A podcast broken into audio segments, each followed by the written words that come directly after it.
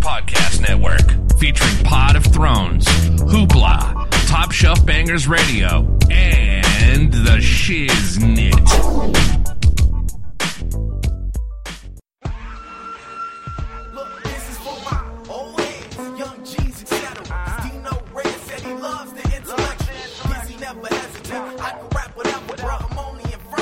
Still way ahead. Living in the cold world full of that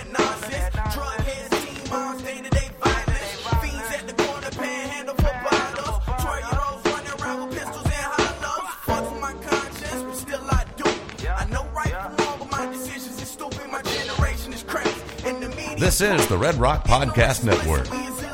From Red Rock Studios in Los Angeles, California, this is The Shiznit.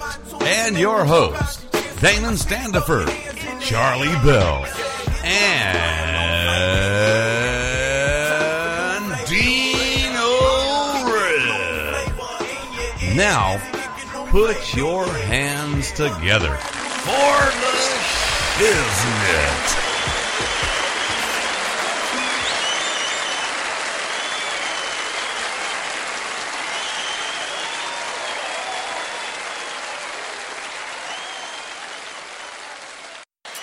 Well, all right.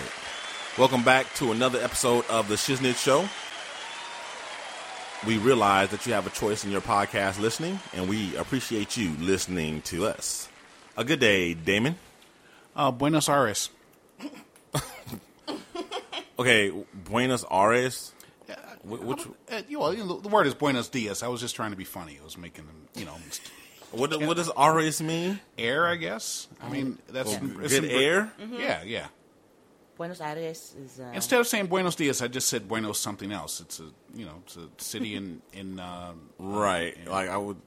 I, know, Buenos Tardes or Buenos Noches. well, that that was the point to make it not. It was a non sequitur. It was. It didn't fit. Oh. Okay. whenever, whenever you have to explain the joke, you're already kind of like. Well, part of it was I couldn't remember what what Aires means, so Mm-hmm. I was like, "What is what does that mean?" I'm, I'm like, "What is that?" I, I don't. Buenos Aires. All right, Charlie Bell, what's up with you, baby? girl? Hola, ¿cómo están? Man, you know what, guys? I need a fun show today. I need like just a light, like no isms, no racism, no feminism, no sexisms, no schisms, uh, No languageism. man, it, I've been people been going in on me on Facebook all week. Like- Bro.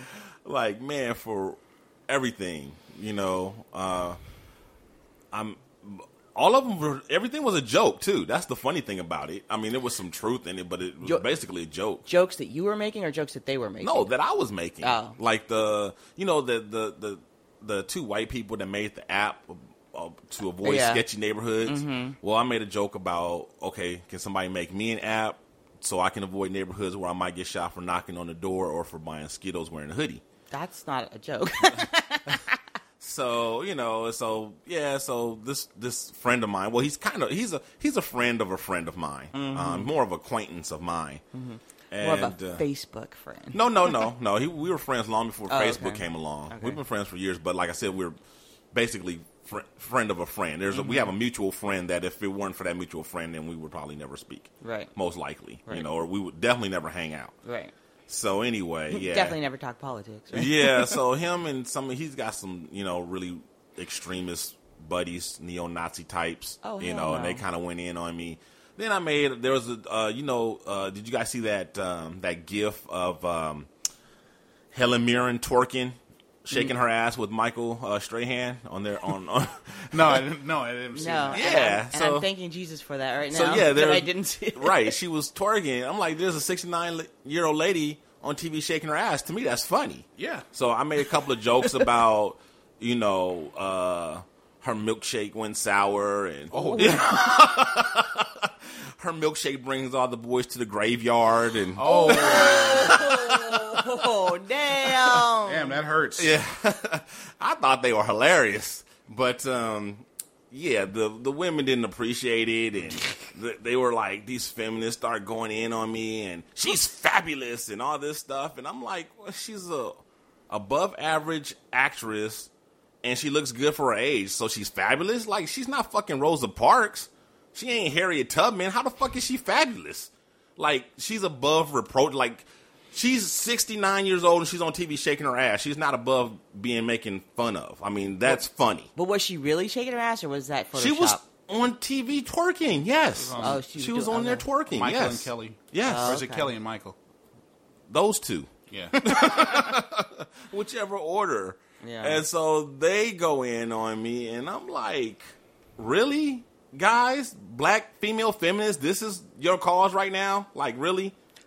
Who who are all these feminists, so-called feminists, on your on your social media? I don't know these people. They're out there. You, you know all the feminists? I know all of them. You know all of them? Just like all the, You all the have to- black people we you have know, to get by me. You have to get by me. You're the gatekeeper? Yeah, I'm the gatekeeper of the black feminist movement. Apparently, there's something wrong with your vetting system. But anyway, uh, this, I, the, I, I said all that to say I hope we have a really fun show. I want a light show.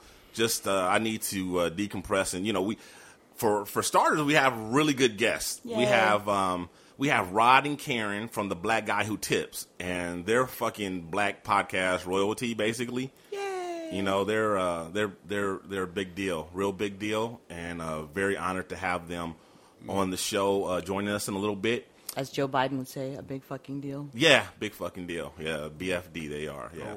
So um, Waitresses and waiters around the world love it when they walk into the room. yeah, really. Well, uh, at least him Yeah. because it's a black guy who tips. They don't say anything about Karen. Well, I'm assuming that you know he he, he hits the bills. Right. Yeah, yeah. I would think Karen tips because she's super sweet. So I would think she. I don't think the black guy who tips would be with someone who didn't tip. Right. I mean, Yeah, he probably would make her tip if she didn't, Or maybe just he on tips principle. on behalf of both of them. Probably, he tips for two. or he, or he tips for himself, and she probably tips for her for herself because Okay. they're like they're independent like that. That's good. um, good But, uh, tip lollipop. Well, let's speaking of good tips. Oh, what, you had one lately? Man, no, but what? But but I will tell you, a couple guys who could have. This is this is some. Tip, you need to give some tips to your brethren. Two of guys were close to getting some swaggy pee, Uh oh. and they fucked it up. Guys don't realize how close they are to the vagina, Oh, that's and th- all they have to do is be a fucking decent human being, and they could have got it. And Yeah. they just fucked it up. Like it was Who are these guys? So they they didn't. was- They didn't get past me. So it was me and I'm the gatekeeper of like the uh, gentleman right club. So I'm gonna right, right. I'm telling you, you, you need to give them some tips. Well, your vetting prowess. You need is, to give them some tips so they can get their tips to get straightened out. Because I mean, so So what happened? So basically, it's two very charming, sweet, um, attractive guys, and you know they've been, um, what do you call it? Trying to. Well, I guess hit on is the word. Hit Right. on, hit on a couple of my girlfriends for a while. yeah, your And- girlfriends are fine. So Yeah, yeah. yeah. Birds, of a, Charlie Bell don't. She don't roll with no ugly bitches. birds of a feather. Any, anyway, you know, I like how she always takes that as a compliment. you don't see buzzards and swans hanging out. So. Every time I say that Charlie Bell got some fine friends, she just gets her whole face lights up, and she just. You might as well. I might as well have said that Charlie Bell is the finest woman on earth. You know, it's No, like no, she takes it as the same. I just know we. You know, hey. We we stick together. Okay, But Well, um, go ahead. So game knows game. all they had to do was not be drunk assholes, and they just couldn't manage to. To, to, they had been, you know, pursuing these women for months, and they were right about to get it. And then all they had to do was after a, the club, which was in a not the safest neighborhood, all they had to do was walk these women to their car, and they were in like Flynn, and they were too faded too fucked up to realize that all they had to do was be gentlemen and walk these women to their car. And I know you're going to say, "Oh, this is like a feminist thing, like you know, double standard." Blah, blah. But it's something that girls do for each other. You know what I'm saying? Like if I'm at a club and we leave together and we're in a hood neighborhood, we'll walk the homegirl to her car. You know what I'm saying? I'm I'm not saying I'm not um, saying that they did the right thing or even you know, but I have to be honest. I'm I'm have mixed emotions about the whole gentleman thing because it's like you guys need, are not on the same page. You know Who? Women. You guys are not on the same page. I don't think there's any woman who would say that a gentleman or a a, friend. Not let, let's let's let's leave gentlemen out of it. A friend. If my homegirl and I went to the club and she was like, "Bye, bitch, I'm going this way, you're going that way," and we didn't walk each other to our cars, I'd be like, "Fuck her, she's not the homie." You know what I'm saying? It's like a lot of times, guys, stuff that gets re- reduced to like gender issues. It really is about being a decent fucking human being. You know, it's about ex- doing things that you would do for your friend. You know, and well, guys so- don't walk each other to their cars. Yeah, but women do, and and guys know that you. Look. Guys know you. Come on, dude. You, you yourself have walked me to my car. You wouldn't let me just walk through randomly through a fucked up neighborhood. No, I wouldn't. But Right, like I said, but but there's well, see, this is the one of the conversations I didn't want to have today. So I'm not gonna. I'm just gonna let you finish your story because I'm. No, the I don't story wanna, was that they were so close to getting some, and they fucked it up. That was the story. Did they? So they didn't. They didn't stumble to the car. They. They. They. What? They just said bye. Basically, Really? yeah. Hmm. Yeah. We actually ended up walking them to their car. Like, Well, they. Oh. So they were, it sounds, What? sounds, Wait, sounds how- like, wait, what? Sounds like you should have walked them to a cab. Why'd you? Yeah, really, Uber. Yeah. Like, well, actually, I did. I was like, "Don't you think you're a little not good to drive?" I hmm. did. I did make bring that it up, comment. yeah. But wow. All right. Well, um, well, Damon, I would ask what you've been up to, but I saw on Facebook that you was on La Brea pimping. So I was I actually. Uh, I just want to say, do you have my cut? a- actually, I, well, it's not exactly pimping. I started a new service where I walk women to their cars, and uh, it, it's, and you're gonna get some punani for those dudes. no, you was at some place called Pips. Pips yeah, yeah. It, it was uh, it was uh, my uh, 30 year high school reunion. Again. Well, no, no. Last last uh, last year I went to uh, the class of '83. I went to their 30, 30 year reunion, and uh, you know, it seems like you have a reunion like every couple months. well, right? I, I know it feels that way to you, but the one before that, you definitely have one more than like. well, we had we had the 25 year reunion um, uh, five years ago, and then uh, a year later we had another. It was more like a get together with a bunch that was like a pseudo reunion. Right. And then, uh, so from '86 to there was nothing between '86. I mean, I'm sorry, uh, uh, oh, between oh between 10 and uh, 13.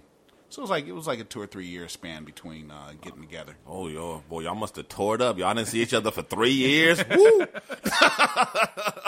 well, nigga, where you been?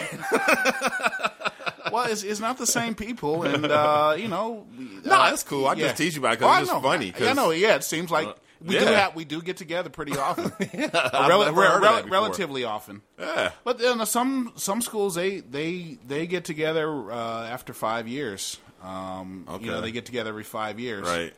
And uh, I saw the pictures and it looked reunion-y, but I Mm-hmm. was like, this can't be another reunion. He must just be like, well, this is this is our actual thirtieth. Uh, even though I for was my like, class.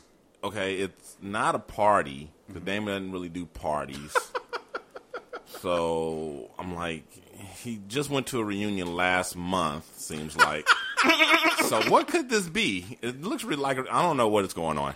He's he's pimping. He's pimping on La Brea. That's what he's doing. I was trying. I was trying to figure out how to work my camera.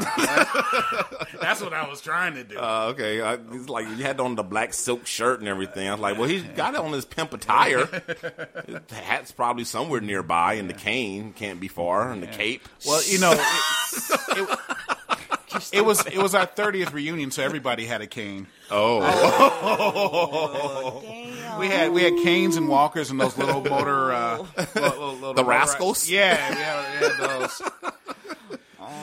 It was, t- it was tough getting through the restaurant, but we managed. We were all happy to see each other. wow. Yeah, that's a uh, you know it's uh, it's beautiful. I mean, you get together and you know you haven't seen and there were people that you know they hadn't come to the last few reunions, so you know we hadn't seen them in. Um, a couple people I hadn't seen in like 30 years, and uh, you know you hug them and you know you, you, you're like, wow, what's this person's name? and uh, you know, but it, it was cool, man. We we uh, we uh, we enjoy each other's company, and uh, Cool. know, we had, yeah, we had a good time. I guess high school wasn't that fucking great for me. I get no, I get annoyed when people from high school hit me up on Facebook like, oh, Really? like I didn't really like your ass in high school. wow. Well, that's- you know, that's the- like he's a pseudo friends, huh? Well, that's the that's the funny thing. Like, well, I mean, they're obviously they're people that you know I went to school with that I that I was friends with, but I've become friends with people um, that I wasn't friends with in high school. I mean, we weren't enemies, Right, right, right. But uh, you know, as we've aged, we've run into each other. We met on Facebook. We, you know, we're, we're Yeah. I mean, we're friendly, Right. and uh, and I, I I genuinely enjoy seeing them and uh, Well, talking. to them. that's true. I can give you that because like there's a few, there's a handful of people that I would have thought I would never like in high Mm. school, and it turns they developed into different kinds of. All right. Well, without any further ado,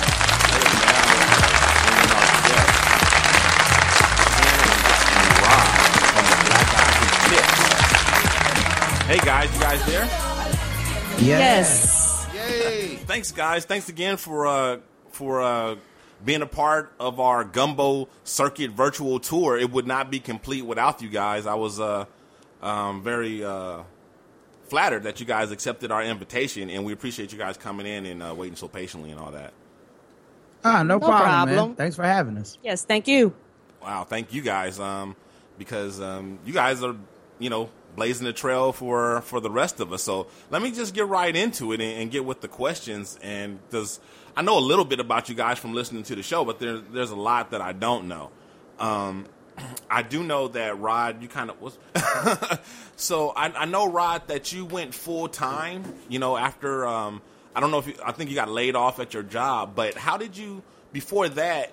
I assume you were doing it part time. You know, and uh, on the side like the rest, like most of us.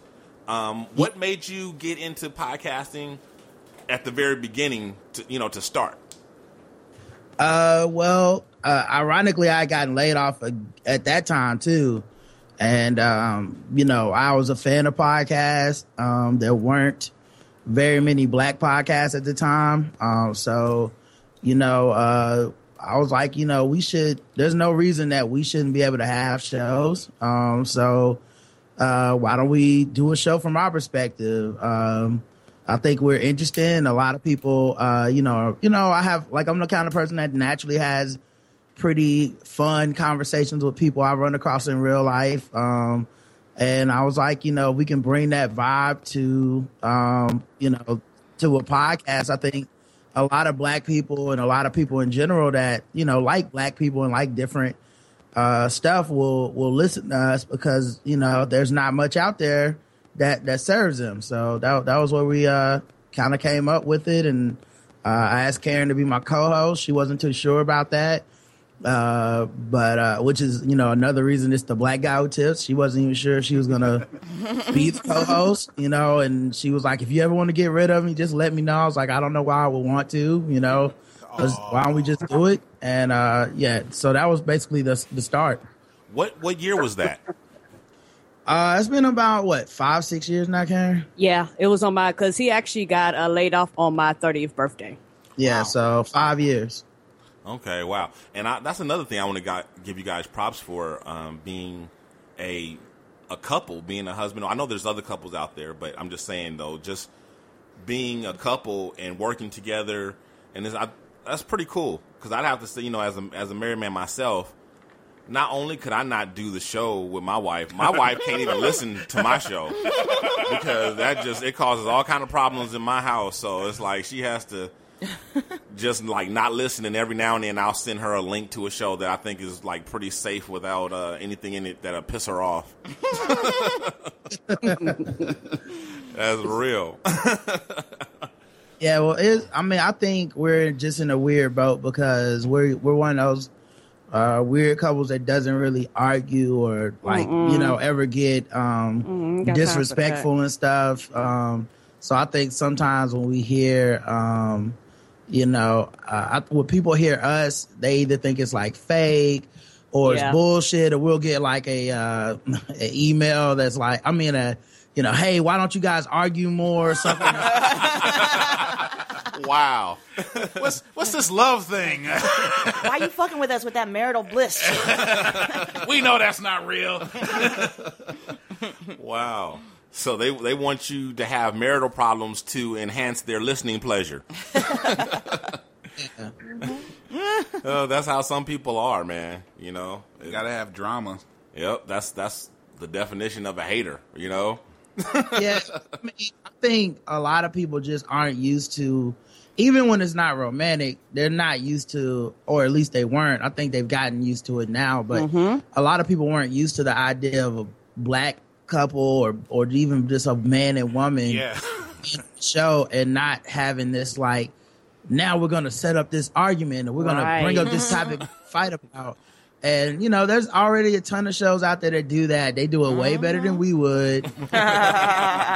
Right. so do it, you know? Like why why and, so- and plus i have to live with my wife so it's not like I know it's so. you know you can't just leave all that shit like on the mic a lot of times so you know you gotta keep it keep it uh and and then we want to keep it natural so that it does feel like you know a natural conversation and not two people faking it or whatever. And i think uh over the years uh if anything people can always say like well i don't think they ever get on that microphone and fake anything because you know we, we keep it as real as possible Right. Okay. Cool. And tell us, um, tell tell everybody where you're from. Oh, we're from Charlotte, North Carolina. Yep. So uh, down south. Mm-hmm. Uh, Karen sounds a little bit more North Carolina than I do. and I wasn't born here, but I do. yeah, she was actually born in Albany, New York, but Okay. uh, okay. yeah, but I'm the one that that uh, One you know I don't get it. I don't get any flack about my accent. Um, I might get a little bit of flack about messing up an article when I read it or something, but Yeah. Karen gets all the accent flack about us being from the south. Wow. See, I, I, I'm sorry. no, go ahead. I was gonna say. No, I was just I was just gonna say until you said that I I, I had no idea. I mean, you know, uh, I guess the, the southern accent is su- uh, such a regular part of the black dialect anyway that sometimes when I hear brothers from the south, I don't realize they're from the south. Yeah, it's definitely not. In in Rod's case, it's not that strong. There are Yeah. other people. I think Aaron from uh, the black uh, the black astronauts has a more of a southern accent than than Rod does. Oh, yeah. And uh, Yeah, Karen's. Uh, it. I mean, I don't see how anybody can complain about it because she just sounds so cute.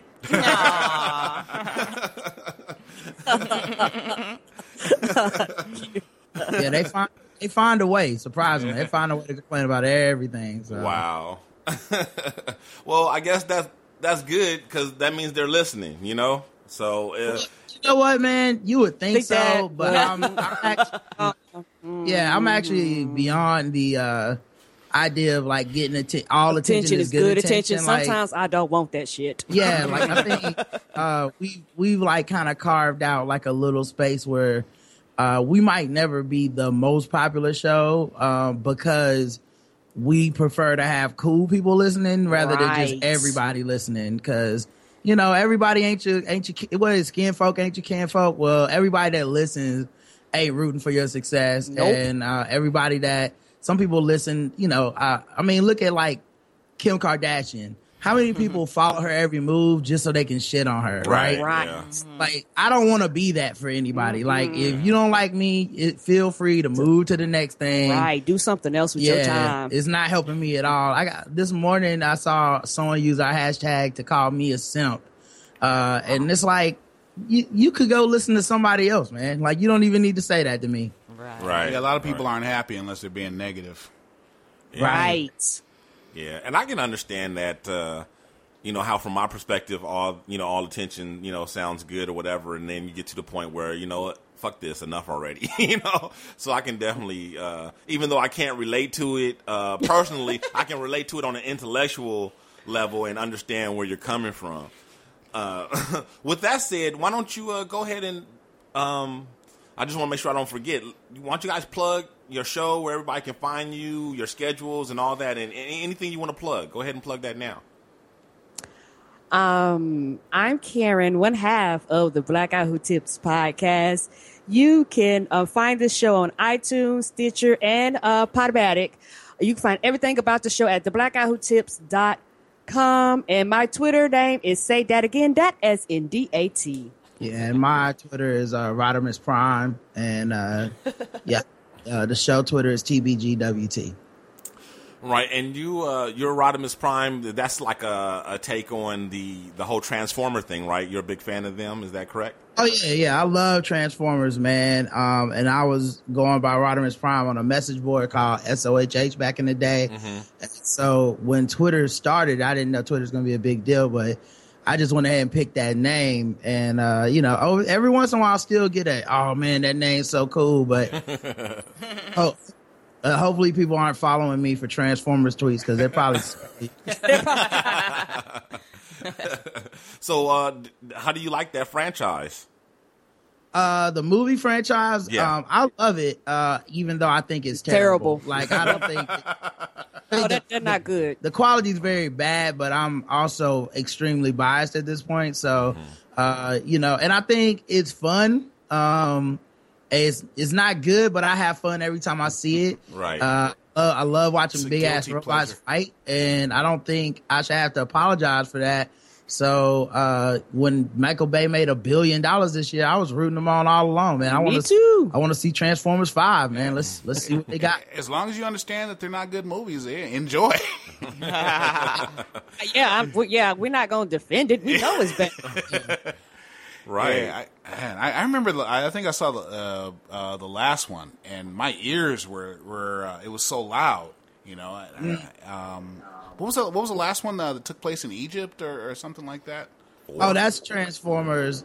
That might be two that took place in Egypt, where Oh, okay. uh, Galvatron. I mean, where uh, Megatron uh, was uh, fighting in the desert, and the, the last fight lasted like two minutes. yeah, yeah, yeah. Yeah, I, I watched um, the first two movies. I really, to be honest, I enjoyed the first one. The second one I enjoyed, but I felt like it was uh, quite a bit too long. And after that, I was just kind of done because actually, Transformers. I didn't really grow up with Transformers. They're a little bit behind me. You know, I'm a little bit too old to you know to really have like the childhood memory connections and all that stuff. So that's why I'm not as as into it because you know it wasn't really a, a part of my childhood. I was pretty much past it by the time they came along.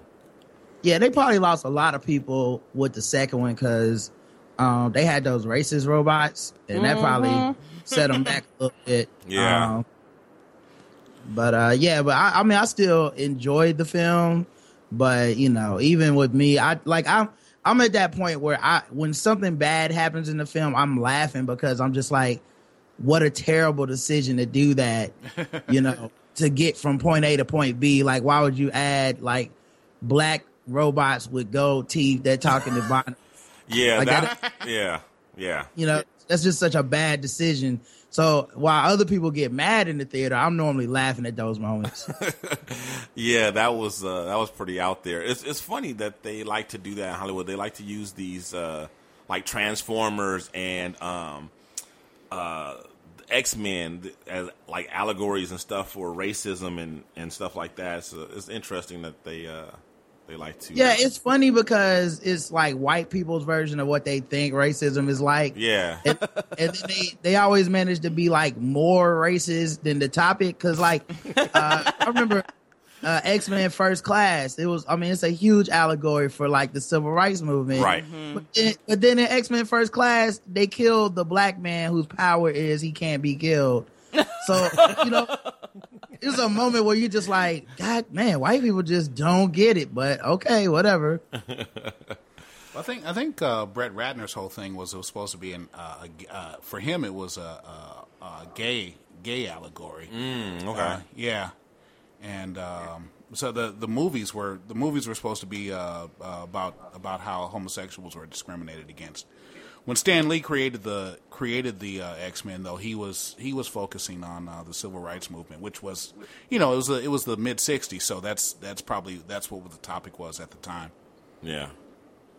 Yeah, that's interesting, man. I did. I never heard. Uh, I didn't know Brett Ratner thought that, man. Yeah. Which which, which of the movies was Brett Ratner involved in? I didn't. Wasn't wasn't uh, it the first one, or or am I mixing him up? The, the, he's the same the same guy who directed uh, um, uh who directed um, um the the uh, Usual Suspects. Was that Brett? Uh, was that Brett Ratner, or am I mistaken? Hold on, on let that? me look it up because I, I know that the, it switched hands Mm-hmm. like halfway through. Um, uh, but but yeah, I, um, I I think the first one who's that? Bryan Singer directed. Bryan Singer. I'm sorry. Yeah, well, you're right. Bryan Singer. Okay. Bryan Singer was making it a homosexual allegory. Okay. Oh, okay. Yeah.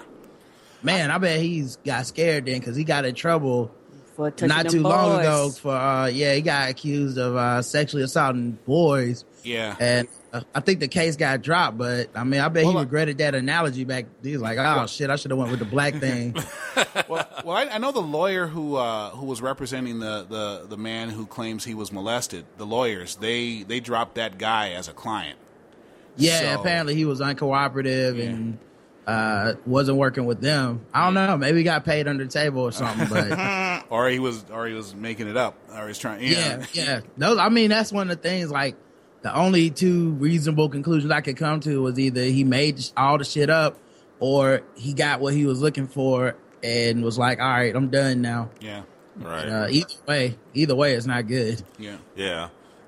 Well, you can see how you know that stuff is pretty interchangeable. I mean, if you're fighting for, or I mean, if it's an allegory for racism or you know, um, uh, gay rights, I mean, they're both civil rights. Yeah. you know, Right, it yeah. just Exactly. the, the the target group is different, but you know, all the uh, you know everything else is the same. Yeah. So Well- you can see how like you know, Well, that's what Stan Lee said. He said it, it's about people who are different. right? Yeah, And it's about you know that, Yeah. that that's that's that was his goal to to bring people who are different and show how they can contribute to society. And I'm sure those different minority classes will see that and see themselves in it, Yeah. no matter who, you know, whether they're, you know, gay or or black or whatever, you know, or disabled, whatever. I'm sure they, you know, Handyman.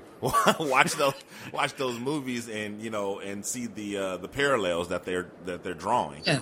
It might even be better for gay rights because there's a whole idea in uh, the X Men thing of like mutants that can pass and mutants that can't. Yeah, And, yeah, you yeah. know, Well, they This had mutant pride is more about this idea of like openly being a mutant. It's not really like black pride is more about this idea of like, uh, hey, we're black, we're tired of being subjugated.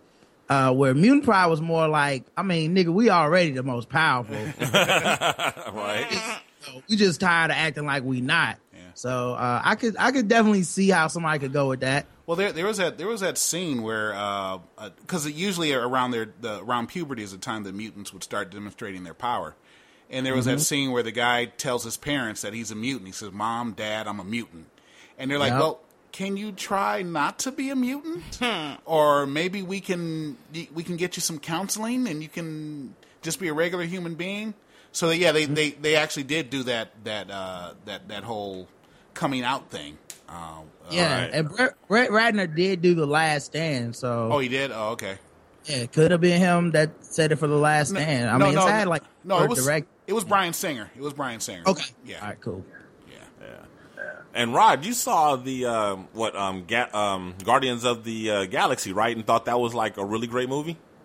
Yeah, Karen and I both It saw was that. very yeah, good. Uh, yeah, I think it's the movie of the year so far. Yes, and, sir. Uh, I think it's my favorite Marvel movie, even over Avengers. I know that's blasphemous, but Wow. uh, I, I love Avengers. You know, like it was my son. But uh, that Guardians of the Galaxy, man, is is just like I Yeah. walked out of there, you Yeah, know, feeling kid. inspired. Man, it was it was just a such a fun time, and Yes, it was. Marvel's had so many movies to kind of work towards improving, you Right, know, and right. making it even better. And uh, I think, uh, you know, that joint's gonna be like the new Star Wars, in my opinion, as far as like kids growing up are gonna be like, yo, this is the the space fair and adventure that I, you know, I need in my life. Right.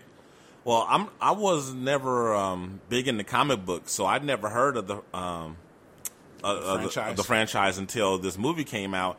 And um, when I first saw like the raccoon and stuff, I was like, "Oh man, are you kidding me?" But then I heard like the director on the Carolla show, and then I heard um, like your opinions of it, and a lot of other like hardcore people who were giving it um, some some you know big thumbs up. And so now I want to go check it out. You know, this coming up Friday.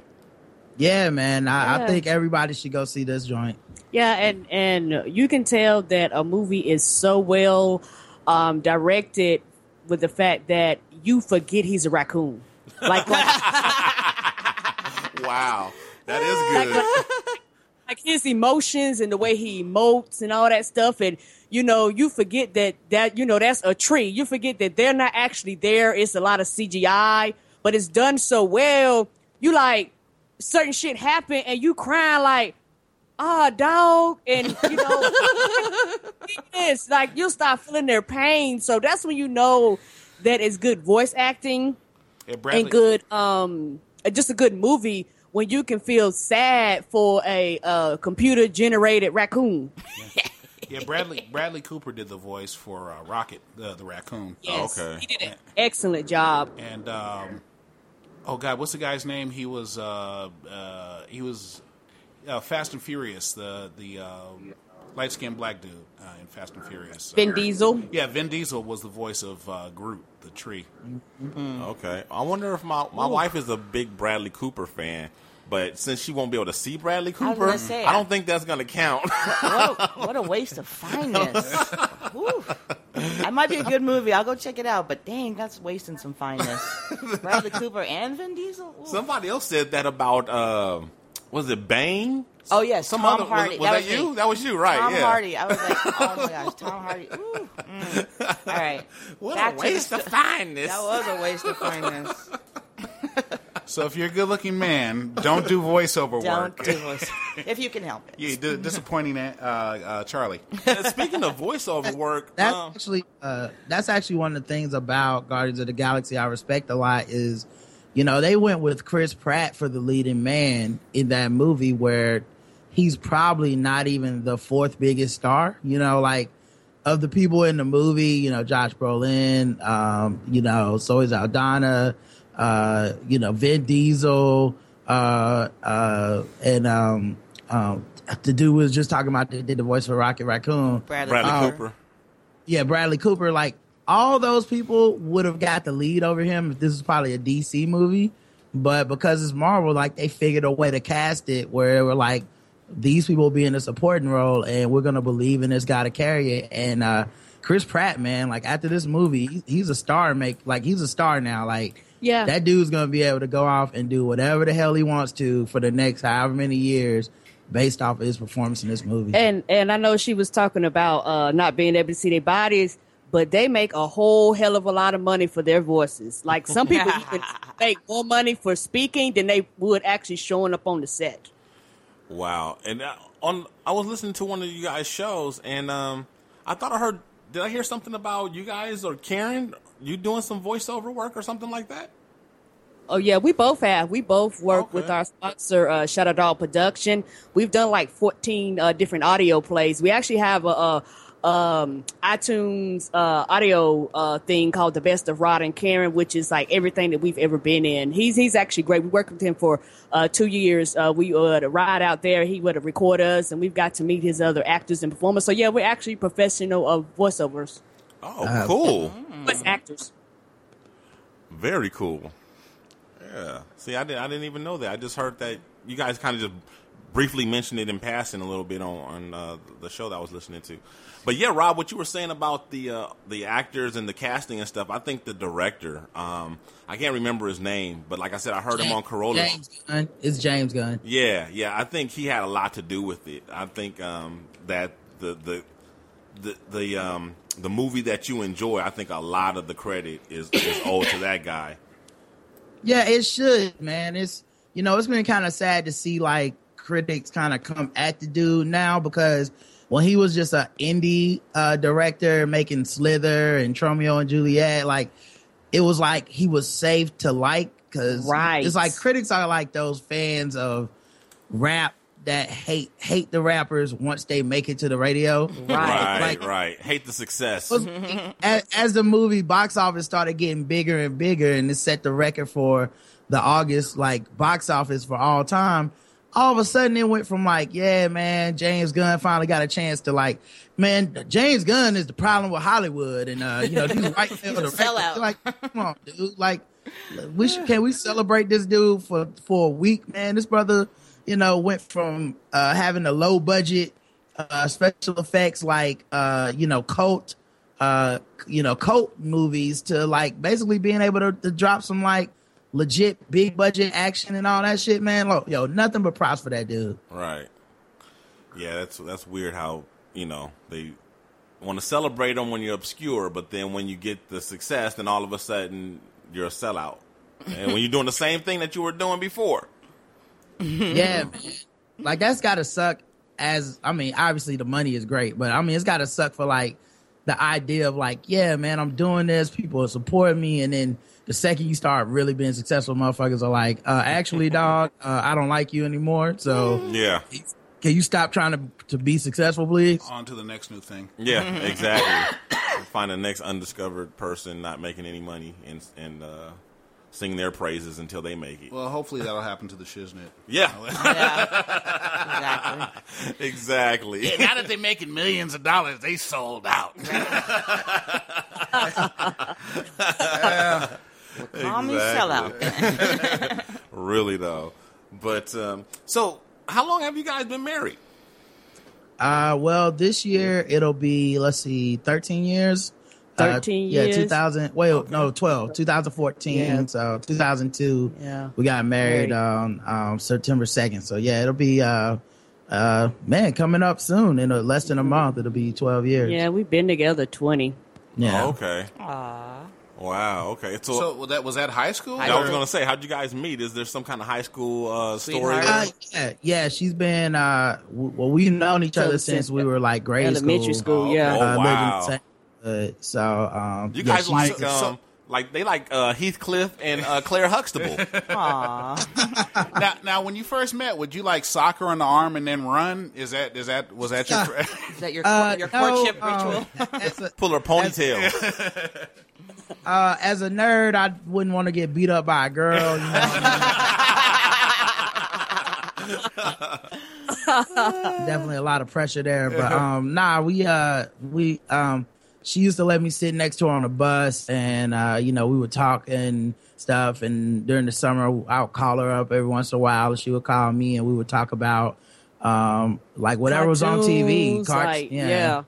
And uh, you know, uh, we just kept hanging out until uh, one day um, she asked me to go to a play. Um, uh, I think it was Beauty Shop too, and uh, Uh, I- yeah, terrible. It's this pre Tyler uh, Tyler Perry. yeah, right, right, right. uh, I accepted, and uh, it's, it's been great ever since. And how how old were you guys uh, at that at that play date? At that Uh, going to the play together? I think I was 16, she was 15. I think. Yep. Wow. That's cool. You guys are like fucking storybook. Yeah. soulmates. Yeah. That's I'm a soulmate. Man, you guys really you guys are that's that's inspirational. You don't hear a lot about that Black um, love, these days. black love. For Give real it- though. Give it up. Just love. right, right, right. Exactly. Wow. That is very cool. And Yeah, we, guys- we've been together for a very long time, and it, it's just one of those things where, like, a lot of people be like, "Well, how can you do a show with your husband five days a week and all these spin-off shows and not want to stab him in the eye?"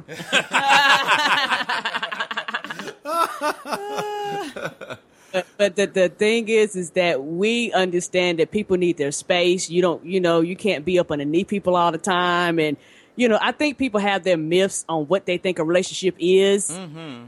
Or either they see bad relationships, so they think their relationship should mimic that. That's why we look at people crazy when they talk about I had to pop a bitch or I had to bust a nigga in the eye. We look like word. That's what we doing. That's that's not love and that's not cool. Amen. Yeah, really. Oh man. So tell us about um you guys do have quite a quite a few shows. Tell us about all the shows in your lineup. Oh, okay. Yeah. So, um, the way we make money is at the Blackout Tip. We have uh, premium shows. So you go to the blackguywhotips.com slash premium and you can sign up and you get access to a bunch of other shows that we do. Uh, right now we have uh, a sports show called Balls Deep that I do with my friend Justin uh, once a week. Uh, it's pretty fun, man. Like, Yes. it's Name. def- Good, great name. Yeah. Yeah, appreciate it. Uh, it's definitely sports from a completely different angle. yes, it is. Most shows, like we get pretty silly and talk around It's sports. so much fun. But uh, yeah, we always have a lot of fun. Um, we, then uh, we do a show called uh, Lip Smacking Good, where Karen interviews people um, about food and food culture. Uh, and I have a one-on-one interview show called Medium Talk, where I just talk to different people that I find interesting for for whatever reason. You know, there's various reasons that uh, you know, like like there's no one thing that gets you on Medium Talk. It's just, oh man, I want to, you know, like I've talked to uh porn stars. I've talked to uh people that um uh like uh uh, been on TV. So I talked to like the the girl from um Catfish that uh was dating the dude. Oh, well, the, Ebony. The Ebony. dude Rod, who uh, turned out to be uh, a guy who was in the trans transvestites. Uh, but Ebony, I talked to her. You know, um, like so. So like that's fun. Uh, we have movie trailer. We have a sports. Uh, I mean, a, a sport movie review where we talked about basically movies that we've seen, but we just spoil them right away. So that yeah, yeah, yeah. We- That's messed up. I need to listen to that so I don't have to go see these. I don't watch movies anyway, so I might as well listen to that. Yeah. I mean, it's in the title. But we tell people, you click on this, this is your fault. yeah, basically like we tell you that if uh, you've seen the movie or you haven't seen the movie or you just don't care about spoilers, that's the only people who should listen to it. Right. because we just like right off the bat, it's like, oh, the kid uh, from Sixth Sense, uh, Bruce Willis was dead the whole time. You know. Start with that. Um, we also uh, do a show called um, Off Season Reviews, where we review TV shows and we just kind of like wrap them up. Uh, we got to do more of those because for a while I couldn't figure out the best format, but I think Yeah. I've got it going now. Yes. Um, so, and then we do a show called Impossible White Man Movie Reviews where uh, we talk about my favorite genre of movies, which is Impossible White Man. Um, you know, think like uh, Indiana Jones, Bruce Willis uh, in Die Hard. Mission uh, Impossible. Yeah, Mission, Mission Impossible is a really good Impossible Rambo. White Man. Rambo is a good Impossible White Man. So we, we, uh, we talk about that kind of stuff. And, And uh, the Real House Husbands. yeah, well, Real House Husbands is kind of on like a permanent break, but it is it was a fake reality show that me Right. and Justin did as a joke, and then it people liked it so much Yeah, that we kept doing it. Um, but it's silly as shit, man. Like. I, I like I kind of want to bring it back, but I also every time I think about it, I think about the hours of editing that show requires compared to every other show we do. But uh yeah, but that was a fun show. So I think that's it. Oh wait, and I forgot the big the nerd off. Uh, we do a show where we uh talk about nerd, Nerd shit, shit. man. Like you know, uh, uh, I'm a big nerd. Karen is like a nerd in denial, kind of. see, see, like I said, I I feel like this. I didn't go through the things that like them real nerds went through. I didn't get beat up. I didn't get you know threatened because I read comic books. I didn't get punched because I was smart in math. Like so, I'm like I'm not that type of nerd. I, I you know I don't know. I, I'm not when it comes to you know like computers and shit like that. I'm not the IT dude. So I'm like, well, I'm not really a nerd. Well, for well, she reads comics now. She plays video games. She watches all these comic book movies and shit. So it counts. And uh, we, we do a show with uh, Chris from uh, the Insanity Check podcast slash movie trailer reviews, and um, he uh, he's typically on with us. But we have like a rotating cast of different people uh, that like nerdy shit. Uh, a lot of black people that like nerdy shit, man. Um, so uh, yeah, we, we like to do that like once every two to four weeks because nerd nerd news is a lot slower than uh, like sports news and shit. So it kind of takes a while to collect, but uh, yeah, we love doing that show too. Yeah, and on top of that, we do our regular shows uh, five days a week, and they're all uh, archived. We keep our current 10 shows are free. You can listen to those at any time, but anything past that, like 700 or whatever plus shows are all in the archives, in addition to all the premium shows that we do. Wow. Okay. Cool. That yeah. You guys got um. There's even some shows that I wasn't aware of that you guys got going on. I thought I knew about all your shows. That's the hardest working couple in podcast. Okay. if you're gonna um if you're gonna charge people i like i don't i i can't speak for everybody but i definitely have a uh like this complex where the only way i would ever be able to like sell something is if i felt that it was you were getting way more than it was worth. Right. or else i couldn't do it. And i feel like uh our premium shows are definitely that where people are like e- wow you guys are working so hard. I can't keep up. I have to pick and choose which shows i'm gonna listen to and all that stuff and they're all high quality and they're all completely different from each other and i Yeah. think um, that's the only way I can feel comfortable being like, all right, man, f- thank you for paying for this this month. Yes. You know, I feel like if we were putting out like four shows a month and shit, I would feel Nah. terrible. Nah, that And you know what I mean? Like I would understand. I like I would be talking to people like, man, if you want to opt out, just go ahead, bro. Yeah. Come back in a couple months. You know, I like I. So it's it's the only way that we know how to work is to work hard and work smart at the same time. And I Yep. think we managed to uh, find a really good balance right now. that and the fact that uh, we want people to uh, realize that if you're going to, because now uh, people are our customers, so that makes a difference. And we know how hard people work for their money. We understand how the economy is, we understand for some for some people it is a flat sacrifice to spend that money. So we want to give you more than enough. I think right now we got over what 200 plus premium shows and continuing to grow. So it's just one of them things where we want people to know that we do it for for them. That's right. I heard that. That's, um, I think, a very good business model. You know. The podcast value meal deal. You know? We like that. We like it. Oh man. Well, again, I cannot thank you guys enough uh, for for coming on. You know what? Before before I go, before or before you guys go, or before we let you go, or however you fuck you phrase that. uh, the I name. believe uh, I believe Frankie Beverly said it best when he said, "Before I let go." Okay. the, your name, the black guy who tips. What made you like? Where'd you pull that from? Um, I used to um have a blog named The Black Guy Who Tips. Uh, it started b- from an email list with my friends. Um, uh, ironically, all my black friends uh from college. We went to HBCU, so uh we had like a list, an email list between me and all my friends, so that we could keep in contact. And uh it was just I would put out like once or twice a week because I would be bored at work. Different lists and different jokes and you know some of the jokes will be corny but then some of the jokes will be cool. I, like uh one time i rewrote uh Notorious B.I.G.'s the 10 crack commandments to the 10 weed commandments. And you know like like shit like that and people would be like you're so funny man you should you should put that on the blog or something so I started a MySpace page and I put a blog on there, and then uh, MySpace wasn't cool no more.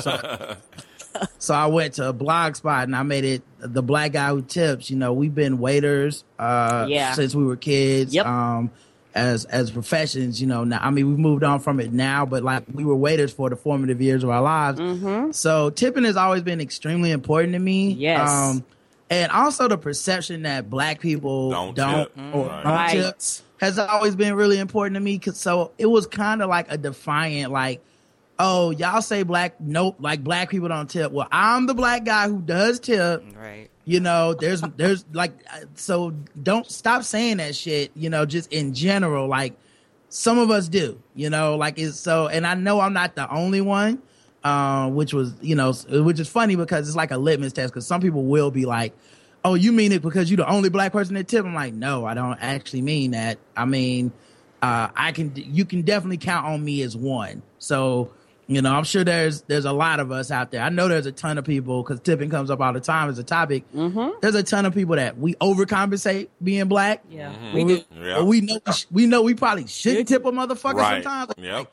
Uh, I really shouldn't give you my money, but Right. I, I'm gonna fight the racism a dollar at a time and Yeah. give these motherfuckers more than they deserve. Like, and uh, I overtip um just because I was a waiter, Right. And uh, if you if you find anybody who has waited for any length of time, They usually they overtip. typically overtip. Yeah. We, 'cause Amen. That's we understand the Man, work. Yes, you know what I it mean? ain't no joke. Yeah. Um, but but yeah, that. that's that's basically how it came about, man. From the blog and the fact that we were waiters. Okay. Cool. And, and I think it would have been the black couple that tells, but you know, Karen was like, I don't even know if I'm gonna do this show. Right. And- Yeah, because I looked at him Karen's like, like a uncle. podcast. I, I No, was Karen's like, hey, still there. a podcast?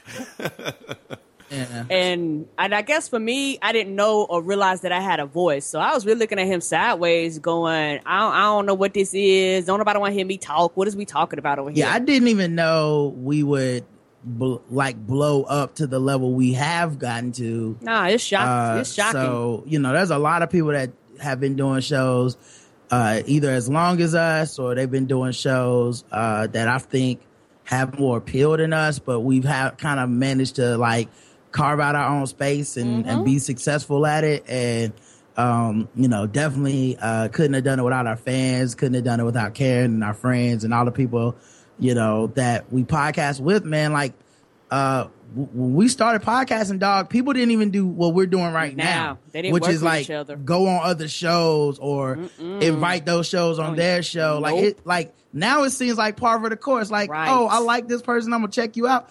Is like I, when we first started asking people, it's like for what? You know what I mean? Why? Not Yeah. not to be angry, but Wow. just because it was so far, it was a foreign Foreign concept to be like, hey, why don't you get on Skype, be on our show, and we'll talk together. And it's like, why would I do that? I already have a show. It's like, so our people can know you, you can know us. Uh, well, I don't know if I want to do that. And now look at it. It's like, you know, who wouldn't want to go be on somebody's show? Right. So, so it's been awesome to like to change the game and then to watch the game change. Yes. Wow, yeah, that's cool. Awesome. That is real cool. well, thanks again, guys. We really appreciate it, and um, you know, we'll we'll see you around podcast land. Yes, sir, man. Have Thank you guys for having one. us. Thank you, sweeties. All right, take care. Have a good one. Bye. Set the they set the template for us. We got it. we got to follow in their footsteps. Yeah. You know. For sure, for sure. That means you two have to get married. or you two. That's a different show. oh man. I'm Barney. He's Frank. oh shit. Oh, I forgot to tell you about What? Um. So we we've been talking about all the biopics coming out, right? And so my few of my friends are working on the Straight Outta Compton movie, which is going to be the NWA biopic. Oh. But um, I think most people heard about it because of the the racist casting call Right. issue. But then there was um, a real shooting on the set last week. Wow. Yeah, they they was like, we gonna make this shit real. Yeah, it was too real. we gonna we gonna make this authentic. Too real. When keeping it real goes wrong. Wow. So what happened? I don't know the details, but some knuckleheads started shooting and somebody got shot. And it was funny because one of my friends who worked on the set was like, "Oh, you know, I was walking towards the the camera truck and I was like, "Oh, that makeup is really good. That blood looks really real." I- and then all of a sudden my brother was like, "Get down, get down." And he's like, "Oh shit." Yeah, that white tape on the ground is like real authentic.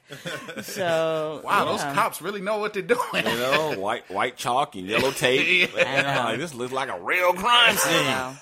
Damn. I told him I was like, "It's the curse of Easy E." the curse of Easy E. But I'm, I'm excited to see what the movie looks like, if for no other reason than nostalgia. Yeah. I saw I saw the James Brown movie. You did see it? Yeah, get on up. I wanted to see it. Yeah. What'd you What'd you think of it? I loved it. Really? The Yeah. movie or the performance or both? I I, I love the movie and the performance. Wow. Um, you know, uh, Chadwick Boseman was amazing. Mm-hmm. Um, I mean, I because uh, from what I understand, he had to learn how to do all that stuff for the movie. right. Um, so uh, Did he get a perm?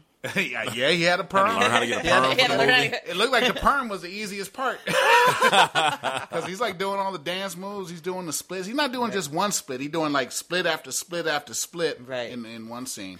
Getting the perm is the easy part. Keeping it from sweating out is the hard part, yeah. Okay. Uh, the thing I will say about this i- is, I mean, I can see why people wouldn't like it because it's it's not a straight narrative. It's uh, it's it's like it's you know, it just bounces around from scene to scene. It's more uh, the way I see it. It's it's impressionistic, and and so it's like the way I look at it was James Brown when he talked about his music, he just talked about a feeling rather than uh, rather than the music. Mu- This is how the music's supposed to make you feel, and I think that the movie is like showing you what went into James Brown that made him feel. So the movie's supposed to make you feel, and you you don't look mm-hmm. at it as a as a direct narrative. It's like mm-hmm. this is James Brown as a forty year old man. This is why this is why he does what he does, and you see him. Mm-hmm. You know, his, his mother's walking out on him at, at you know a very young age. And uh, I, you know, I, I, it's something I want to see again. It's, mm. it's, uh, oh, The critiques I heard of it were saying that they felt that that he had been whitewashed because the whole production team was white and it didn't really. So you're talking about that same article that I read? That I saw Yeah. a few. I mean, I've saw I've seen a couple articles to that effect, but then the friends that I um, talked to had the same um, take on it. So I, I mean, I didn't see it, so I can't say. I see. I, I mean, I, don't- I don't. I mean, I don't know what they could have whitewashed, uh, other than you know they might have scaled back some of his more unsavory, um, you know, some of the things that he, you know, I mean, they, but they they gave you an, uh, an essence as, as to who he was, and you know, the, the music was. I thought the music was was James Brown. right? Well, of course, the music better be, but Yeah. I think that, um, like I said, I didn't see it, so I can't really content comment on the substance of the critique. But Yeah. the the uh, analogy that one of my friends gave was like, she's like, you know, the whole production team and creative team was all white. She's like, it's kind of like if a white couple adopts a black kid. It's like they may have the best of intentions, but they really still don't know how to comb the little girl's hair. So I was like, mm, I could see that. But like I said, I haven't seen it, so I'll, Yeah, I, I didn't. Yeah, I didn't know that uh, until I read that article. I didn't know that the that everybody was white. Mm-hmm. The only thing I knew about it was Mick Jagger had had was one of the producers. Mm. That's the only thing I knew about it. But uh, it, to me, it's really worth watching. Hmm, I'm gonna have to check it out. But yeah, so yeah, I don't know because um, yeah, they the the article that I read it it really was like really coming down on it and well just all the bi- black biopics in general. Yeah. you know they were saying so, which I think can be and may be a separate issue. You know what I mean? Like What do you mean? black. I mean, as far as blacks being employed behind the scenes on these movies, I think is a separate issue than. I don't think that necessarily ref- means that the movie came out poorly because Right. there's no blacks working behind the scenes on these movies. You know what I mean? Or uh, specifically this movie, this James Brown movie. Um, do would you ask me should there be? I would say yes, there should be. I would agree that there should be some, but I don't necessarily think that because there's not like like the product is like poor. right right. Did you like my my, question is would they have that same opinion if they thought black people were working on it after mm. watching the movie? You know what I mean? Well- or or is that a, a byproduct of them them knowing that there were no black people involved? Right. Well, I think it's a different thing. I think that I think it's not simply a question of black underemployment in Hollywood, which we know is re- is a real concern. But I think it's more a, a, the big picture is how much does the person being portrayed or depicted have control over their representation you know? And i think that's the issue is that and the reality is the media images of black people that go out across the world you know hollywood is is globally influential and black people don't have very much control over our representation. So i think that's a deeper issue um, and that's what it's getting at. So, for example, like as much as a white person may enjoy or love, you know, James Brown's music, and I know you know James Mick Jagger and a lot of white artists, of course, cite him as an influence and a, and somebody they they they, they admire. But really, only a black person could say, okay, this is how we felt when I'm Black and I'm Proud came out. You know, before that, black was a slander. It was a it was a, a what do you call it? A slur, you know? And he was like, I'm black and I'm proud. And that changed the game. I mean, it really was like, Yeah. it changed the game for the way black people felt about themselves. And so only we could really reflect that in, in, in an artistic work, how we felt, not you know, not you know what I'm saying, how we felt. Yeah, Right. I, I, I've heard that before, and, and you know, I I, I get it. I, but you know, somebody if somebody uh, uh, say It doesn't mean 30 it's not say- a decent movie. Say uh, yeah, well, say a thirty-five year old black screenwriter uh, wanted to do it. it. Was one of the writers on the James Brown biopic. Yeah. He wouldn't have any more, Right. Uh, you know, firsthand experience with how he felt when. I mean, hell, I was. I mean, I was. I'm the oldest one in here, and I barely remember. You Right, know, but it- we've it- talked to our moms, we talked to our, fa- Ye- we've had yeah. our direct family connections. We've seen the pictures of when our parents went from perms to afros. I mean, I did. You But know. you know what though? I'm I'm you know, I'm I'm in that boat. I mean, I didn't you know, James Brown's a little before me and I heard the music and Before all all that. of us. Right. So I never really put the that connection together until I read the article. Mm-hmm. You know what I mean? I never really realized that oh wow, yeah, I could, and I like I could again on the intellectual level, I can relate to how that must have you know had been impactful, or whatever. But it's foreign to me because I wasn't around for it, you know. And like I Mm-hmm. said, I I've heard you know I'm black and I'm proud a billion and one times, Right. like everybody else. and I never put two and two together. Right, you know, right, right. It, it never hit me, and I. I felt a little like embarrassed by it, but I was like, well, But I think And- that's and- the point: is that if black people had more control over our representation, then that's the story that would have been told, or that's the story that would have been brought to the forefront. Or ideally, I mean, we don't know. The But I- story could have been crappy either way. You know. But I, I, I think, uh, well, the, to me, uh, like I said before, um, you know, James Brown talked about the feeling, and you know, you you you go back and forth between James Brown as an adult and James Brown as a child, and you mm-hmm. would see all of his influences, what goes into all that. Right. Good God. Right. You know, and you you have to. I mean, it's not spelled out for you. Right. You have to make the connection. Right. It's like okay, so the, the and you know with with blues artists in general. I mean, I thought the movie did a great I great great uh, job of showing you know the the, the pain, Right, right, the, right. the suffering, all, all everything that goes into every each one of his you know rhythmic uh, gyrations. You know, and and what His goes style, his style, yeah. And uh, you know, until until I read that article, I didn't realize that you know it was that something was missing. Right. Uh, but I, I but as as far as getting back to um, my first, uh, well, you know, I, you know, Eddie Murphy was was kind of like the first time I. I mean, I grew up with James Brown was played in the house, Right. but you know, I was a kid. And then you know when when uh, I knew enough about James Brown to laugh when Eddie Murphy did his impression Right. of him. Right. Right.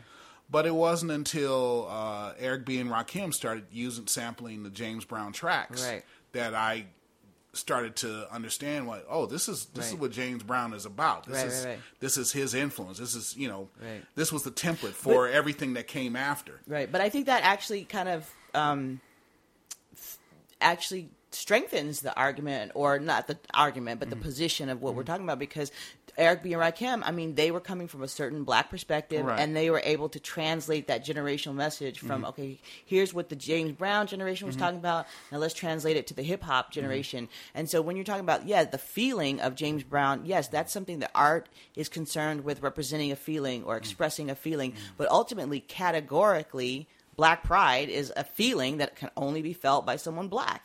You know, that's that's period. I mean, that doesn't mean you, you we can't discuss black pride with white people or explain it to them or or explore it with them, Well, but categorically only a black person could feel black pride. Well, see, you my, know, well, my thing about writing and directing is, I mean, you, I mean, there's there's basic things that you understand about the human experience, Absolutely. basic emotions, and you can convey that even Mm-hmm. even if you know how, uh, even if uh, the details are different. Mm-hmm. And the way I look at it is, a white person can take a story Mm-hmm. and understand. Well, this is what this caused this, and this caused that. Mm-hmm, And you know, it, since it, since the art form is a collaborative effort, you you have something from the uh, the, the performers. Mm-hmm. Uh, they they they add to whatever that you know whatever Right. that thing is. Right.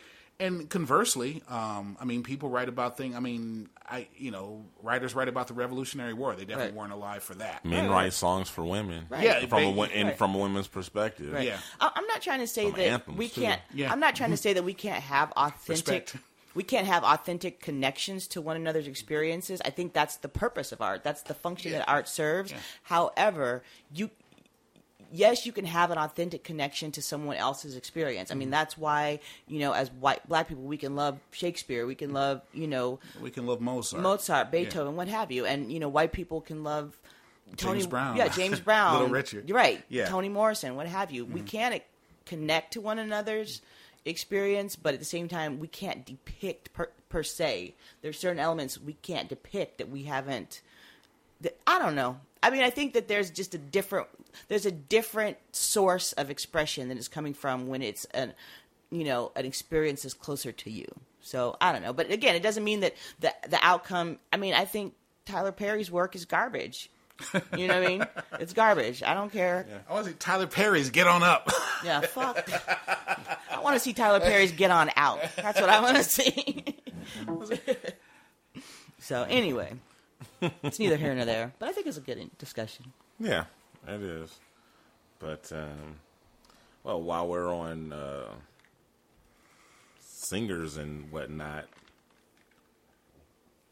you know, Little Kim is uh, beefing with uh, Nicki Minaj. Because, um, you know, Bouncy, or Beyonce, Bouncy as I call her, she uh, she made that, uh, she dropped that little Remix, the flawless remix. Yes, with uh, Nicki Minaj on there, and Nicki Minaj is something about you know being the queen of rap, and Lil Kim took offense to that because that's her title. She bent. No, that was her title. Past tense So, that she uh, gave to herself But uh, so yes, in a different generation. I, I missed the coronation. I know, huh? exactly. The the sad part is that Lil Kim can actually rap. She's talented, but I mean, her she she's she. What we're seeing with Lil Kim, the sad part is like she's not aging gracefully. Like it, she would be a better.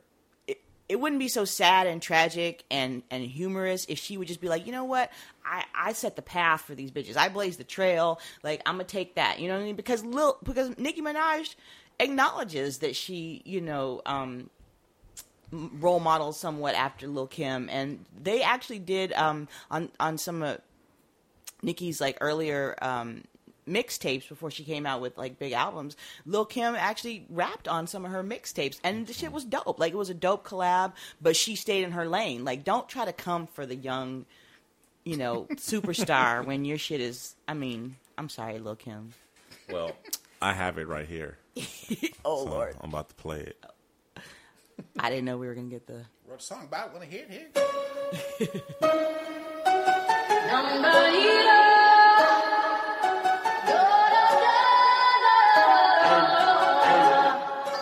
And I love Beyonce and all, but I ain't feeling that line about sometimes shit go down when a billion dollars on the elevator. What the, what the fuck? I like that. I don't like that. That's some bullshit. Why you didn't like it? This is some bullshit.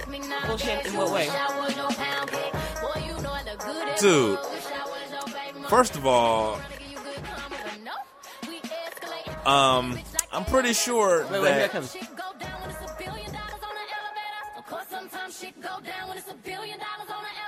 That's hot. That's not hot. That That's not. That's some. That's some bullshit. That don't mean nothing. Like if you didn't want to address it, don't address it. But why you gonna put that? To me, it's patronizing.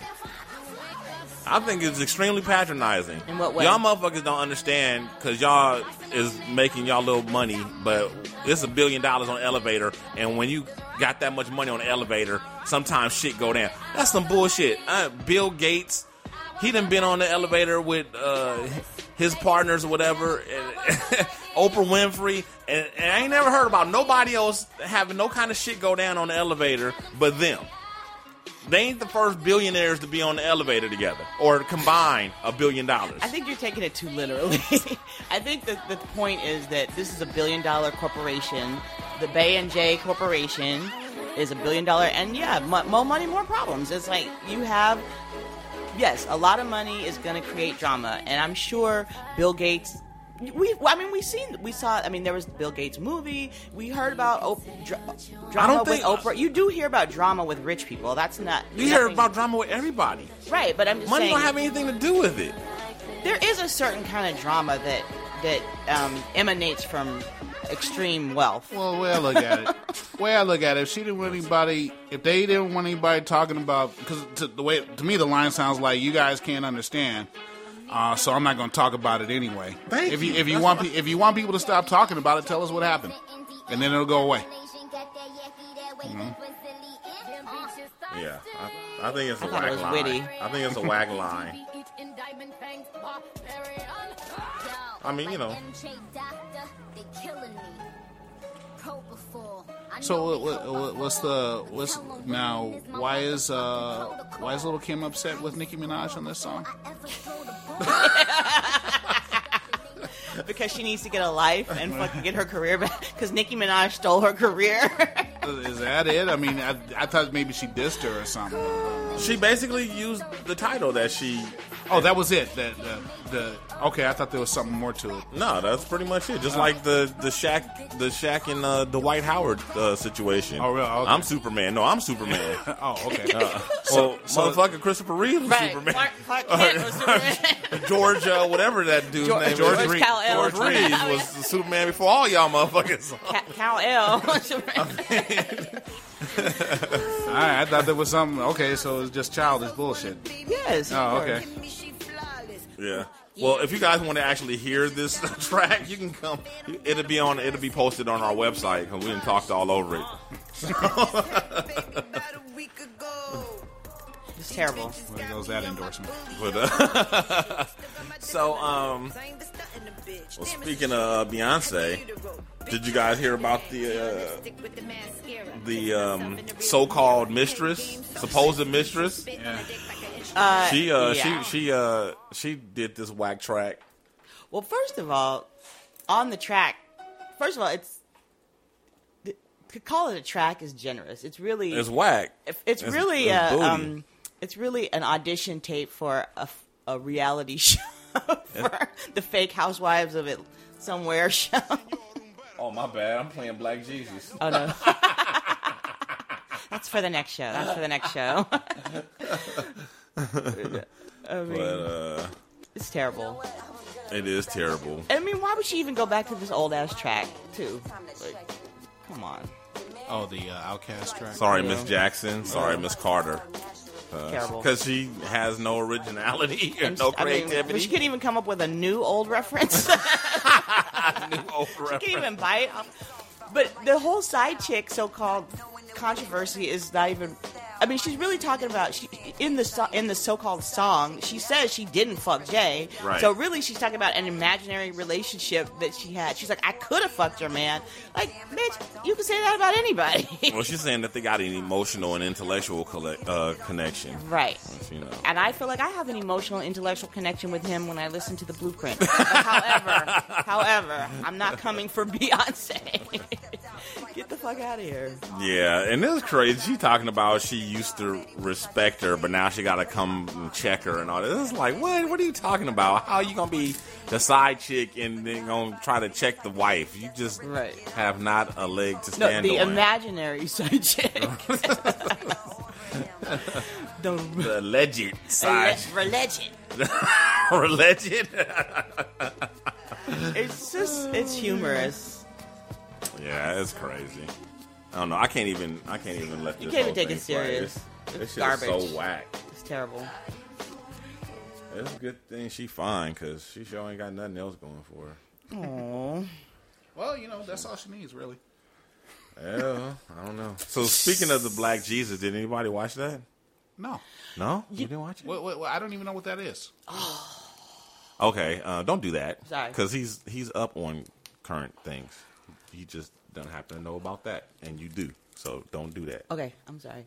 So what I will say is, I Aaron ha- McGruder. yeah, I love. Aaron McGruder? Yeah, Aaron McGruder. Oh, uh, Aaron McGruder. It's Yeah. his new uh, his new television show. Yeah. Right. Yeah. Okay. Yeah. But Well, I see, have- well, see, I, I don't have a TV, so I'm, I'm so forgive me. Right. And I don't have cable, so I haven't seen it. But I saw, I've been watching, I've been following Black Jesus. People don't, well, maybe some He's people been do around know. for a while, Yeah, he's yeah. had him out as like a, a um, Like an occasional, bits, like, yeah. yeah. like sketch and skits. And Right. I think Black Jesus is fucking hilarious. Yeah. It's hilarious. But, you know, So, it, so Well, what we can what watch is- it after the show. I got what- it right here. What is Okay, it? I'll is it? Uh, the, the you said that he's had it for a while. Mm-hmm. What, Yeah. uh, what what's it been on? Is, uh, is it like on a television show, or is it like his comic strip? it's, or well, Like YouTube and stuff. yeah, it's been Yeah. on like the internet prior to it becoming, being developed into an actual show. Yeah. Okay.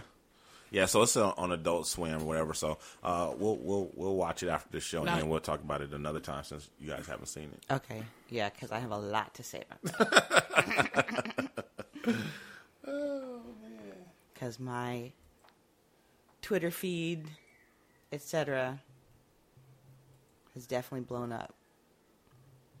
Well, that's one thing I will go back and say about the Lil Kim, the Lil Kim's quote diss unquote song and the the the imaginary side chick song Yeah, when shit like that that's just it's just twitter it's black twitter bait i love it it's just it's that's when you really see the value of black twitter because they drag those they drag them they dragged him. It's just hilarious. You get to see the real genius of black, just going ham on people. black people just fucking dragging the shit out of somebody. It's hilarious. Uh, speaking of uh, reality shows or or well, TV shows, um, so yeah, I have a, another. Um, oh, okay, here we go. My wife was like, "Oh, we were sitting there watching TV last night," and she's like, "Oh, you want to watch this little show with me uh, about the little black girl?" I'm like, "What? What show is this?" She's like, "It's called Raising Asia. It's about this eight year old uh, black girl who's you know trying to be this superstar, and she's really interested, really super talented, and I've been." I've I've been uh, watching her or since she was like four, and I was like, okay, what else is on? so right, what else? What else we got? So she was named off a couple things, and I was like, eh, okay, it might be interesting for the show, whatever. I'll watch one episode, mm-hmm. whatever. I was like, okay, go ahead and let it play. So it's playing, and the little girl's there talking, and you know she's very precocious and whatnot, and um, they showing clips of her father, and I'm like, dude looks very familiar. Like, why does he look so familiar? And then they're showing her mom. Her mom's really pretty and everything, and I'm like, why dude looks? I'm like, I think I know him. And so then um, she's still talking. I'm like, I think that's Chadda's brother, which Chadda's like my god sister. I'm like, I think that's Chadda's brother. That's Shawn Ray. Uh, he's a he's a, um, a former professional bodybuilder, and she said, uh, "Yeah, you know, celebrity runs in my family, whatever. My dad was a bodybuilder, and then they showed the pictures of him all. So I'm like, oh, that's him. That's that's Shawn Ray. You know, I was used to seeing him when he was younger with hair, and uh, so yeah, so um, this is my my my god sister's uh, niece. It's a show and with her brother and his wife and two daughters, beautiful little family, and it was it was it was an interesting show. Although I have to say it was a little disturbing, which I had a feeling it would be, which is why I didn't want to watch it to begin with. Mm-hmm. Um, I think I mentioned on the show before. I'm disturbed by, and with, this is the thing that that that gets me. I don't understand why your your homegirls, you guys aren't going after like these type of shows and this this whole industry with the you know the the the, the, the little kid starlets because I mean t- I'm not comfortable with it. To me, Oh, no, they're they're, they're, they're sexualizing the kids They and whatnot. totally and, are. and it wasn't. I mean, they seemed to be a like a a, a a nice family, and there wasn't a lot of family drama or anything like that. But Mm-hmm. just some of the stuff was a little risque, and like I said, it, it wasn't really really over the top, Mm-hmm. but it was uncom- I mean, I wouldn't want my daughter in that situation, Mm-hmm. and I felt uncomfortable, and I feel uncomfortable just a lot of times with you know uh, the- exploiting that. yeah, mm-hmm. yeah, and it's and it's not. It wasn't as bad as some, only because like you could tell that this little girl really wants this. You know, mm-hmm. she's mm-hmm. really this is something that is just in her. You know, she wants to be this superstar. So the it's more you get the sense that the parents are trying to help her achieve her goal rather than the parents who are because you got those other parents who are like trying to force this upon them to live vicariously through the children, Right. This which is something is the kid really wants. Right. So Right. it's not as bad, but it still feels bad because the show was on an hour, and it wasn't until like the last probably five minutes before I heard the word schoolwork. Oh. I heard so many times about how many hours a day she she dances and sings mm-hmm. and this and that, and I'm like, what about school? The- I, I'm I'm thinking that she might not e- either. They're talking about her. S- Either they have to be talking about a summer schedule, or or she's homeschooled Right. because there's no way she can spend the mi- amount of time rehearsing that she does and go to school too. Yeah. So I, I don't know which is which because I only saw the one episode and I don't know if it was the first episode or what. But You should have Joe Jackson trainer. Ooh. but yeah, you know they had the makeup on her and the crop tops and the then her routine was very um, suggestive. It had S and M overtones because Oh, she had this whip and there was a she had grown men dancers. and they were like the lions, and she was the lion lion tamer. Oh, what was it? What was the name of that movie that, That had, sounds a little creepy. uh, Little Miss Sunshine? Is Yeah, Little Miss Oh. Sunshine Yeah. had stuff Yeah. like that. And, But they were making fun of it. well, yeah, yeah. They, right. They, they thought they were being extreme. right, right. right, and even the, even the producers of the show tried to tone it down and was like, "Can we get rid of the whip?" And you know, they were like, her her dance instructor and her mom was like, and and she was, they were all like, "No, this is no, mm-mm, can't. How can I tame lions without a whip? No." Well, you know, I, you know that's a good point. Did she have a chair as well? no, she did not have a oh, chair. Oh well, you can't. You got to have a whip and a chair. Mm-hmm. But yeah, so I just I just find that really odd that I never hear anything about this when this is going on. But I don't know. I No, feminists I- are very- I feel like they they're not that vocal against it because it's not.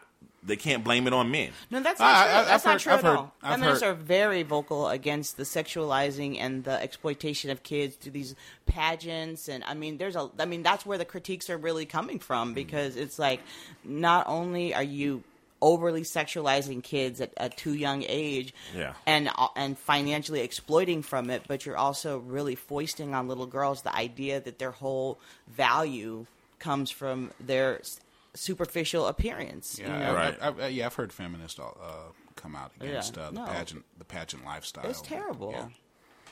Yeah. So But it's, you know, it's one of those things where unless you know, unless JonBenét, another JonBenét comes around, that, that's been twenty years. yeah. You know, people don't pay attention to it. Really. What are you talking about? You got Honey Boo Boo. Honey Boo Boo's. Oh yeah, that's true. That's true. She, I mean, she's totally the epitome of that. And I just, but I- but I guess because it, it, it hasn't been a tragedy, I guess that's that's what. well, I'm, what but I'm it saying. is becoming a tragedy because, well, first of all, if you Well, look by at the- tragedy I mean being right, murdered. she hasn't. Yeah, she's, yeah. she's still alive, Yeah, right? Right. yeah. that part is true. Yeah. But I mean, I it's so funny that you said that because I just read an article the other day about how um this the uh, Honey Boo Boo and her mom were on the Jimmy Kimmel show, Mm-hmm. and so this person, this woman, a feminist author who was in the audience watching it, she was saying how like they tried to cut it to make it like cute and precocious, Mm-hmm. but when you saw it live, it's like it's really obvious that it's she's really a fucking train wreck, and she's just Mm-hmm. like a you know an entitled little badass kid that's being exploited by adults, you know, that's too bad. and yeah, I mean, so it it yeah, it just the cycle repeats, you know. Yeah. So yeah, well, anyway. Well, with that, it is finally, finally time for The Shiznit. The Shiznit. The Shiznit. Back in the days when I was young, I'm not a kid anymore. But some days I sit and wish I was a kid again. Back in the days when I was young, I'm not a kid anymore. But some days I sit and wish I was a kid again. Some days I sit and wish I was a kid again. All right, and this week's back in the day, all about bikes. So let me dust off those bike stories, y'all. I want to hear about what's what's your most memorable bike, or your first bike, or you know some bike story, or what, whatever. Like even and it's not just. It doesn't have to be strictly a bike. I mean, this includes big wheels and tricycles and Whole whatever, anything that's bike, you know, bike like. Anything that you can ride off into the sunset. Yep, yep, exactly, it's funny. exactly. Because um, I think my I, I never had a big wheel of my own. Oh wow. Oh my god. I never have a big wheel of my own, but we had a. We need to had- explore that in Well, we had no, we had well, we had several. Um, we had a couple of communal big wheels. Mm-hmm. Cause see, the big wheels were like you know the the kind of like the bottom of the barrel, the little kitty kitty ones, whatever. And you got the big bike as you got older, Right. And as the other old as the, the bigger kids would get the big bikes, then they would pass down the The big wheel. the big wheels to uh, smaller kids. Mm-hmm. So yeah, so we had those. We had the big wheels that we would all share that just kind of belong, you know, was Mm-hmm. passed down. the and- communal big, li- right, big wheel. exactly. but instead of having the actual big wheel, what I got was they had a couple of competitors with the big one that never did get as popular. Yeah, one, one was the Green Machine. Yeah, yeah, yeah. And the other was the Blue Max. The off-brand. I remember. I remember the They green wasn't, machine. It wasn't off brand. They were alternative. yeah, they had commercials and Yeah, everything. They did. Yeah. I had the Blue Max. Oh, oh, you had the blue mat. I had Oh, the okay. Blue Max, which was like it was kind of slick because it had the it didn't have a handlebar. It had like gears. Oh, okay. oh, right, right, right. Yeah. Yeah. And the gears move the wheels in the back. So if you move like if you move the gears like the uh, the right gear forward and the left left gear back, then your uh your your it would have like uh rear wheel drive. Okay. Okay, so the back wheels would then uh, shift so that you can make a left turn, and then you do the reverse to turn to the right. Right. Yeah. That sounds complicated. No, no, you can take to it instantly. That sounds like But something it they was- should bring back for kids, and maybe the drivers on the road would be better today. It, it was super cool. the, the the design of it was like you you you didn't tip over. There was no flipping, um, you know, but. You couldn't do some of the cool things you could do with a big wheel. Like there was no like building of ramps and jumping off ramps and stuff. Because you know the big wheel, then nobody really sat on the big wheel and pedaled unless you were like just a baby. You know the fun thing about the big wheel was you know you throw that little take that little seat backing thing off, and then you put that one foot on there, and then you, you know, you start kicking it, kicking your other foot, and you could really get up like then, and then we'd go off the ramps and stuff. That's really how you play with the big wheel. Oh wow, That's funny. wow. I was y'all, just a little y'all, was, suburban y'all, gr- y'all was gangster. and I was just a little suburban girl. We just rode it. But, Yeah, we yeah we, just rolled we it? kept our seats in, man. Yeah, Really? Yeah. yeah. Oh no, man. This But, First um, time I was hearing just- of the I was no just- seat thing. That's funny. Yeah, man. You stood up and rode the big wheel, That's man. Yeah. Well, I have a couple. So one was when I was really little. And I don't know. I don't, do they have these? I don't even know what they were called, but they were like the big round ball, and it had like the two horns. Do you remember this? Mm, what I'm talking about? not, not so oh my far. gosh, that shit was so fun. It was like sitting on a big ball, and you would just bounce around. Oh, hippity hop. yes, hippity Yes. hop. Yeah. Thank you. Hippity hop was the shit. Okay. I Yeah, love- a bike though. But you could, but you, you but you could bounce it, on it, and, and you you- would ride it, yeah, Right. and you you, you go bouncing all up and down the street with your uh, hippity hop. Oh my god. Yeah, because they had like like a horse and like uh, like some other different animals too, right? Uh, it wasn't even it wasn't even an animal. It was Wasn't called, it? it was like a big giant rubber balloon. I thought the I thought they had a head on it though. That No, was it had- it had- animal. it had a ha- handles. it had a I think there was an like a version where it kind of like the, Okay. they, they turned the handles maybe into ears, like you know type Yeah, of thing. that's the- yeah, that's But the one I remember. That was my shit. That was my jam. I used to. I, I think I got on the hippity hop way past when I was too old to be riding. yesterday. no, this is my exercise ball. it vibrates ball. now. The hippity hop vibrates. Oh man, if, if only. but and then the other thing I remember about riding bikes, like like I said, I grew up in, you know, a lot of my childhood in the suburb, and Mm-hmm. um, we lived on a hill, like a very steep hill, Uh-huh. right? And I mean, I just remember we would just get on our ten speeds and just take Roll the, down the hill? roll the fuck down the hill, like at top speed, and like. Totally disregarding cars. Totally. Yeah. I mean, nothing. I'm like, it's a miracle that we survived that. And it's like, our if if somebody saw kid, no helmets, of course, Right, right. no knee pads, No. shoulder pads, Survival of the fittest. totally. if if if our parent our parents would totally be in CPS today, right Yeah. now, there's no freaking way. Damon, Pickford Hill. We do. Oh yeah, thing. yeah, yeah. Pickford Hill. There's this uh, where where where Dino and I grew up. There was this hill that you know when we were kids seemed like it was uh, seemed like it was Mount St. Helens. Yeah, it seemed huge, man. But uh, yeah, you you roll down that hill, man. I, I you know, uh, uh, well, not recently, but uh, as an adult, uh, I saw kids still doing the same thing. Uh-huh. I saw a kid rolling his bike down there, and he was speeding, and this car stopped like one inch from hitting this kid. I mean, her brakes just like. Right. And Yeah. she yelled at the kid, and the kid did. Because Because right at the bottom of the hill, there's an intersection. Yeah, Yeah. of uh, course. And there's a you know, and you can't you can't stop. right, and there was no stop, stop. sign. Yeah. There was no stop sign. There's a stop. was- There's a stop sign though, right? Or is Yeah, there? yeah, yeah, yeah, There's yeah. a stop sign. No, I mean But- on but our the- hill. Right. Yeah. The stop sign is for the people come down the hill, but I don't think there's a there's one going crossing the intersection. Yeah, they have the right of way. Yeah, yeah. Yeah. So, um, yeah, and that, yeah, yeah, yeah. Yeah. And speak- Miracle. yeah. and I, I, I don't, I don't remember what bike this was, but uh, when my father taught me how to ride a bike, uh, initially I had training wheels, and um, um, so uh, uh, you know, and I kept falling down in the uh, in in the parking lot. Uh, and I don't know how kids learn how to ride a bike today. I don't know if it's still the same thing. But he had taken the training wheels off, and, and so I, I learned to ride the bike. And so the, the day I get home, uh, having learned to ride the bike, I say to my dad, Dad, can I go outside and ride my bike? And he said, Yeah, yeah, go ahead. The next thing I remember, I'm waking up in a hospital.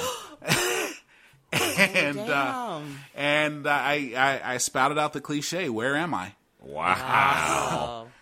And uh, apparently, I had been hit by a car. Um, and um, That's what's wrong with him. that explains a lot.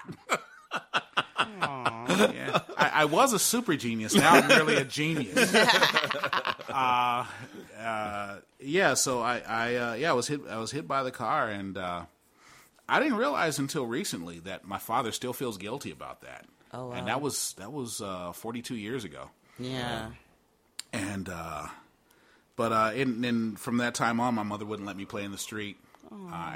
Uh, she uh, she just let me drive. I, I just got my license last week. She won't. she, wouldn't, she wouldn't let me drive a car. He shouldn't feel bad though, because all the parents sucked back then. Seriously, seriously. My friend, my friend just posted like shit that only kids that grew up in the seventies will remember. And like, I, the first thing, jarts. Remember jarts? Oh yeah, yeah, my, mm-hmm. yeah, yeah. I hit my cousin with one. Oh, ja- for our listeners who were born after the seventies, jarts were javelin darts. yep, They, javelin darts. they were like a big live lawn, dart, dart yep, lawn dart game, yep, and yep. yeah, Mom, I stabbed my cousin in the heart with a dart, with a Yeah. jart. yeah. But then, like the the the cool the other other bike story, I had this. Uh, I had begged my mother to get me this this these bike that looked like a motorcycle. It had it had shocks in the front and the back. Oh, And I remember those. Yeah, and I had like a number eight on the front, so it looked like a real a Yeah. real uh, motocross motocross Cross bike. Yeah. And uh, Oh, you were the shit. well, you know, I'm an only child, and my mother liked to spoil me. and uh, she, uh, so, uh, and you know, she, my mother played it real good. She was like, "No, no, I'm not gonna get you that." And she would ask. She, so I told her that's what I wanted for Christmas. She said, "What else?" wow. I said, "I want the bike." She said, "What else?" and so I, I, I told her all these things, and then uh, I wake up, I wake up Christmas morning, I go in there, and there's this bike in the middle of the living room wow. And uh, so I, I love that bike. And then, like in the middle of the summer that year, I was going to I was taking summer school at Normandy Avenue Elementary School, and I'm on my way home, and these kids, uh, they say, "Hey man, that's a cool bike. Can I ride it?" And I was like, "Okay." And he said- off into the sunset. We already know where this story well, yeah, is going. well, it, yeah. He and so they they convinced me. He said, "Nah, man, you know, uh, just just uh." So the kid took off, disappeared, and his friend was standing next to me. And I guess the deal was I would kick his friend's ass if he didn't come back with the bike. and so, uh, so it, the kid was gone for a long time, and then he came back, and so I started running towards the bike, and the other kid took off, and then that kid took off, and then they they stole my bike, and I was running up and down the street. I was yelling at the police to come help me. but the cool thing, uh, emotionally at least, when I got home, I told my friends what happened. And I told them where it happened. They all jumped on their bikes and went looking for the guys. Because they, Oh, that they was know- nice. Yeah, you know they didn't. cool, yeah. didn't- you know they didn't find anything, but it was it was it was cool. That, that, you know I, w- I You was. knew you weren't abandoned Yeah. to the yeah. to the forces of evil. Yeah. Yeah. Well, I got the way I got I uh, my first bike was um I sued Pioneer Chicken.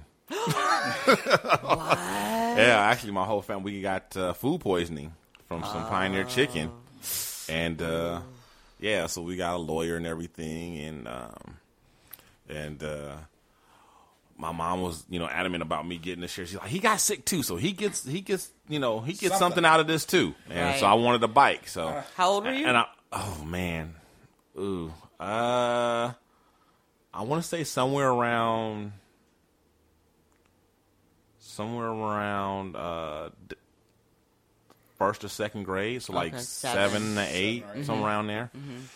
And uh, I really wanted one of those bikes that they sh- showed on Channel Fifty Two all the time. Those mm-hmm. those mongoose. Oh, right, right, yeah. right. I wanted one of those, but they didn't have them in our neighborhood. I didn't know where to get one. Like Really? At least, at least I couldn't find them oh, where, that- when we went looking for them. Yeah. Yeah. I didn't, I didn't, I didn't know where to get one. So There was no Google. I got this right. So, There was the yellow pages. but you know, I'm a kid and I can get a bike right now. I want a bike right now. yeah, yeah. right. I got a settlement. I want my bike now, now, now, Right, now. right. I was already getting jipped and didn't know it. Yeah. I'm getting a bike, you know, big whoop. I'm being exploited. Give me my bike. Right. so uh, so I picked this other this other bike, or whatever, and you know I was happy with it and all this, and so I went riding uh, with my my buddy Alan, uh, who lived around the corner, and Hey, so man, can you loan me 20 bucks? oh, different Alan? yeah, different Alan. Damn. And Al- so- Alan just got dragged. we Didn't even know. we uh we parked the bikes and went inside Allen's for a, snack and and also so I could uh lust after his his older sister. he had a fine older sister, Sabrina. Ooh, she was pretty. And uh, yeah, I never not like girls. Yeah, your pituitary gland is like, will you slow down? Yeah. I in fact, the age that I wasn't supposed to like not like girls, I would just pretend to not like them, so I wouldn't be, you know, because all my friends didn't like them. right. You don't want to be the weirdo. Right, You right. like girls? What kind of fag are you? exactly. so while we were in the house making the snack, a peanut butter and jelly sandwich, whatever, and we went back out, and everybody's bike was there, but mine, Oh. mine was gone. And uh, even as a kid, I, I I was seven, eight years old, and I just I knew his brother did it. His brother Gary, he had a big brother mm-hmm. Gary who was around the house, mm-hmm. and he just had the look. Mm-hmm. You know, he looked like he. Like even as a kid, he looked right Just to me. a shifty-eyed Right, right. third grader.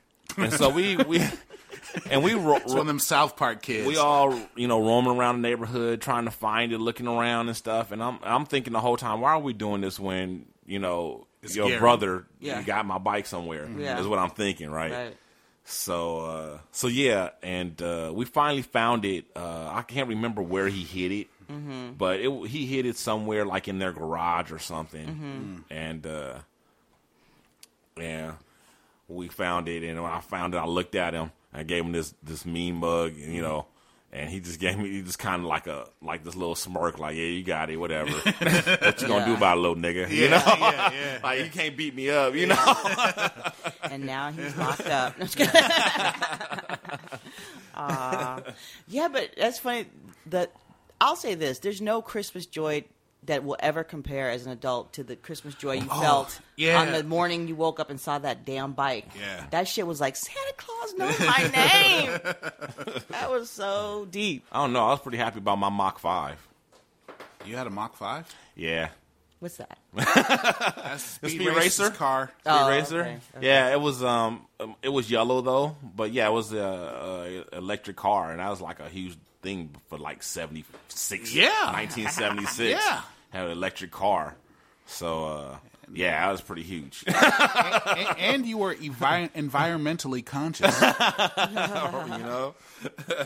It's funny. So yeah, I had it made for a little while till Deuce came along I was like 7 Mm-hmm. because I was like the only kid, like because my, my brother and sister are so much older than me, Mm-hmm. um, and my my my older cousin lived with us, and then my mom, and so I was the only kid in a house full of people who were like in like seventeen and above, Right. you know, or um. So yeah, so I was the one that everybody bought stuff for, and was the was the kid that everybody because everybody you know Yeah. Christmas for the kids, you know. So everybody you know I was the one. So I used to clean up, man. You know, and that little nigga was born and, fucked the whole game up. fucked up ever since. I ain't had a decent Christmas since 1977. Damn, sounds like maybe maybe you should convert. But yeah, nah. But But yep. So Oh, that's been a nice little stroll down memory lane. A bike ride down memory lane. All right, Yeah. hip- hippity hop. Hippity hop down. Hippity hop down Oh my memory god! lane. I'm so glad you freaking thought of the name of that shit. I could not remember the name for that for nothing. Those were cool. Oh my god! Hippity hop. Let's see if they still have that. The Shiznit. The Shiznit. The Shiznit. All right. Well, with that, that brings us to uh, the end of another episode of the Shiznit Show. Thank you guys for uh, coming back here, checking us out. We'll see you next time. So uh, look for us on social media. Holla at your boy. From all of our crew to listeners like you, thanks again for tuning in to another episode of The Shiznit. And don't forget to tell your friends about the show. Check out our website, theshiznitshow.com, or hit us up on Facebook under The Shiznit. Follow us on Twitter at The Shiznit Show. Write to us at theshiznitshow at gmail.com, or leave us a voicemail and make it sexy at 424 261 4878. This has been The Shiznit. You are listening to the Red Rock Podcast Network, featuring Pod of Thrones, Hoopla, Top Shelf Bangers Radio, and The Shiznit.